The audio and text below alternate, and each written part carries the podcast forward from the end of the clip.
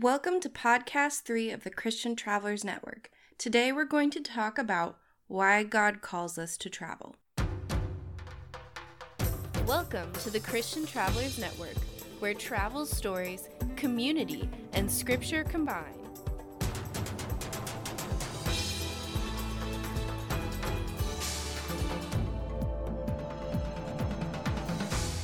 Many of us want to travel for a variety of different reasons. Some of us want to go to our ancestors' hometowns. Some of us want to see as much of the world as we possibly can. Some of us just want a fun, exciting getaway. And none of these things are inherently wrong, but what they are are starting with our desires rather than starting with God's. So today I want to take a look at what scripture actually tells us about travel.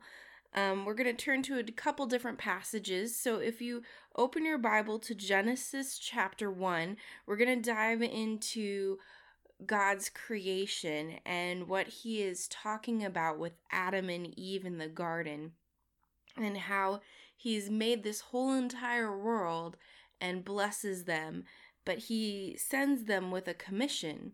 A commission is something where it tells us to go, it is a mission that we are given. And in Genesis 128 we read, And God blessed them, and God said to them, Be fruitful and multiply, and fill the earth and subdue it, and have dominion over the fish of the sea, and over the birds of the heavens, and over every living thing that moves on the earth be fruitful and multiply. Obviously, God wants us to have children, wants us to pass on his legacy from child to child, and it passes on no matter how many children we have. God always finds a way for scripture to continue, but it, it is a blessing and a call from God. And then have dominion over the fish of the sea and the birds of the heavens. So take care of our world, take care of the animals, take care of the plants, take care of this amazing creation. And you know, the indirect thing that's being said here is if you're going to grow and multiply on the earth, and if you're going to take care of everything on the earth, that requires you to go, to go explore all of His creation. Now, jumping to Genesis chapter 9, if you would, we're going to see Noah. Noah was the one God called upon to build the ark when the flood waters rised and God washed off all the sinful humanity, the sinfulness of creation, Noah was one who still believed in God. And once that devastation had happened, God put a rainbow in the sky as a promise to us that that would never happen again. Yes, floods happen, but we don't wipe out all of creation and the whole planet covered in water, you know? Genesis 9, verse 7 says, As for you, be fruitful and increase in number, multiply on the earth and increase upon it. So again, now they're down to just this small group, his family of just this tiny group of people. And God's like, increase upon the earth, multiply upon it he's sending them to the ends of the earth to live and be a part of his creation. Now, the commission that we most commonly think of is in Matthew 28.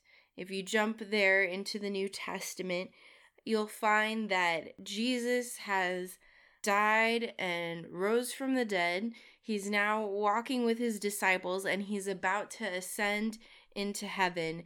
And in verses 18 to 20, he gives us that final message that he wants us all to know. It reads And Jesus came and said to them, All authority in heaven and on earth has been given to me. Go therefore and make disciples of all nations, baptizing them in the name of the Father and of the Son and of the Holy Spirit, teaching them to observe all that I have commanded you. And behold, I'm with you always to the end of the age. That's a commission that is for the disciples, and as followers of Jesus, it's also for us. And it's saying that we are called to go around the world and share the gospel, to share it with our neighbors, to share it with our coworkers, to share it with the people across the nation that experience some terrible disaster, to share it on our travels abroad. Go, but also share the gospel. Share everything that Christ has taught us, and Christ will be with us the whole journey, and the Holy Spirit will be with us for that whole journey. Okay, I would like to pause right now, and I just gave you three verses from scripture that tells us to go. But they weren't alone. Like our instinctive reaction is to say, "Oh, that means I get to go travel." And it's okay no matter when or where or how I go about traveling. But that's not what scripture says. God's go always had something more to it. It had a purpose that was tied to God. If you're going to go in Genesis, you're going to go multiply the earth and you're going to go take care of it for God. If you're going to go in Genesis 9 with Noah, you're going to go and you're going to multiply the earth. If you go, Matthew 28, you go and you take the gospel to all nations. You baptize in the name of Christ. You go for God's purpose. Now, calling is something that um, I think we all wrestle with. What is our purpose? Why are we here? What is our mission? And we can overthink that to no end. Trust me, I overthink that on a daily basis. I wrestle with am I supposed to be doing this travel ministry full time, or am I supposed to be serving at a church full time, or am I supposed to be a million other things? But I think our calling is more of an umbrella. God's blessed us with so many different talents and so many things that we could possibly do. But there are things outside of our umbrella that we're not so great at. If someone told me to go be an agricultural engineer, I don't have any kind of green thumb, and at one point I was good with numbers, but once I picked this career in church work, I haven't been using numbers as frequently. And so it would take a lot of time and effort. And what may actually end up happening is rather than me blessing someone with the skills God's given me, I'm taking up a spot where someone else could be blessing them, and I'm failing to bless people with the things that I do have. And I think the same thing goes with travel. Some of us think of traveling as, oh, I go on vacation every summer, or oh, I will never go on mission trips. But going is us going to work tomorrow.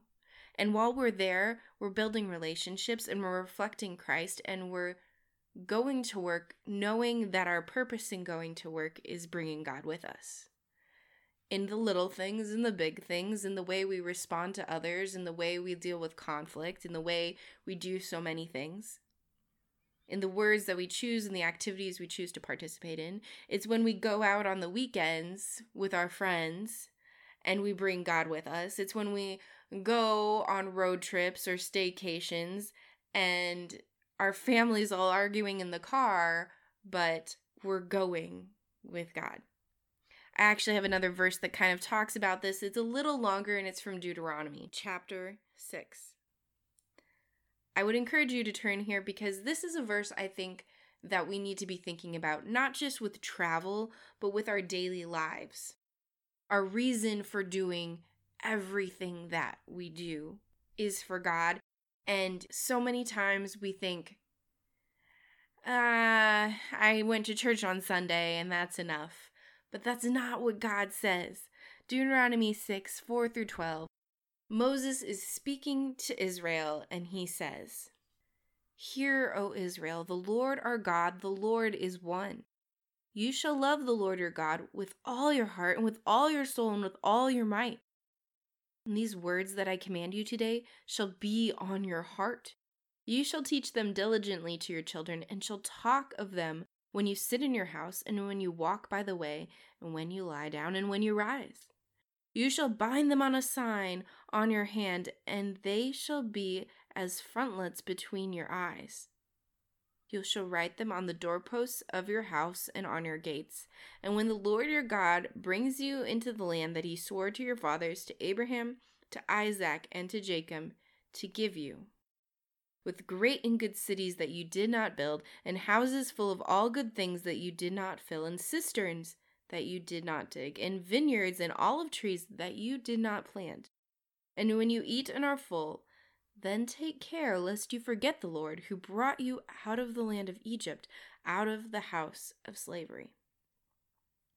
Okay, so you are not someone who came out of Egypt as a slave and wandered through the desert for 40 years and are now about to go into the promised land. But in our lives, we go through that.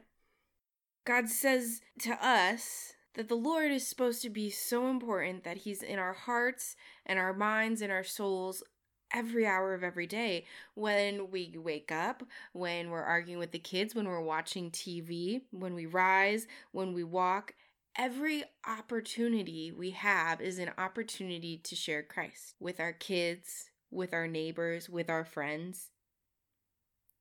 And so many times we just isolate God to church or to this one hour in the week. But God says that His words are supposed to be written everywhere on our hearts, on our hands, on our eyes, on our doorposts. I think it's just suggesting that what is written is is just so present in our lives that it's always there. It's wherever we look, we see God. But another way I think we could also interpret this is that sometimes we need those visual reminders. So there's nothing wrong with putting a Bible verse up on your desk or a Bible verse on your door or Bible verse on your luggage. Something that when life gets crazy, it's going to bring you back, re anchor you on Christ, re anchor you on Scripture, re anchor you on God. Because the temptation becomes, as he talked about, when we reach cities they never built and houses with good things that they did not fill. God's going to give us blessings. God's going to give us things that our labor and our prayers weren't focused on. Things that are just overflowing blessings and we become content, we become satisfied, we assume that this is how life always is, and we don't recognize who the creator is, the one who gave them to us. And when we travel, we have to be careful that we don't disregard God. We have to still keep Him the present and the central focus. And sometimes when we travel, it's easy to recognize that those things in front of us are, are not what we had planned. The hotel didn't work out, but we found an Airbnb. The car broke down, but there was a kind stranger. Sometimes in those moments, though fear does kick in, it's easier to see God's hand in things because we're stepping away from the routines and the expectations and the blessings that are normally in our life and stepping out into the unknown. So, in summary, I want us to bring back to the commission. God does call us to travel but he calls us to travel with him in mind. Easier said than done, I know, but we need to keep him in mind when we travel. And this week, I would encourage you to take some time to pause, reflect, and ask God, Where do you want me to go? And what is the message you want me to take along? Do I need to go to my coworker and sit and listen and just give some encouraging advice? Do I need to go on a road trip to see a best friend and share the good message with them and remind them that they are loved by you? Do I need to go to Spain, to Ghana, to a foreign country and learn their culture and be relatable to them and bring your gospel along. And again, that doesn't have to be a mission trip, that can be a vacation. That is okay. But when you go, take God with you. Don't leave him at home in a box in your closet. Take him with you. Thank you guys so much for listening today. I just want to remind you to check out our Facebook page, Christian Travelers Network. We love chatting with you, love hearing your travel stories and seeing your photos. And also, I'd encourage you to check out our website, christiantravelers.net, where all of our previous podcasts are posted. And when you subscribe to our podcast and share it with your friends, you'll be entered in a giveaway for a book called Travel in Tandem with God's Heart by Peter Greer. He's actually going to be joining us on our podcast next week. And you'll be entered in a giveaway for some travel stickers, which Josie will be joining us from wonderfullymade.art the following week. Uh, so I'd encourage you to subscribe and check that out. And I can't wait to talk to you again next week. In the meantime, safe travels and God bless.